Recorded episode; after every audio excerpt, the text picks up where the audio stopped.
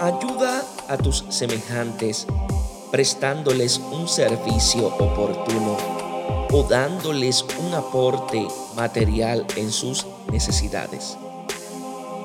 Cuanto puedes ayudarles con una palabra bondadosa o con una voz de aliento en sus momentos de tribulación, con tu comprensión aliviarás su amargura, suavizarás sus angustias y los consolarás en sus tristezas. Ofrece tu afecto al afligido para ayudarle a reencontrar la paz que le falta y para que recobre el regocijo de vivir. Responde adecuadamente a tu condición de prójimo eficaz. Cada persona necesita, merece tu servicio oportuno. Dios os bendiga en sabiduría y en santidad.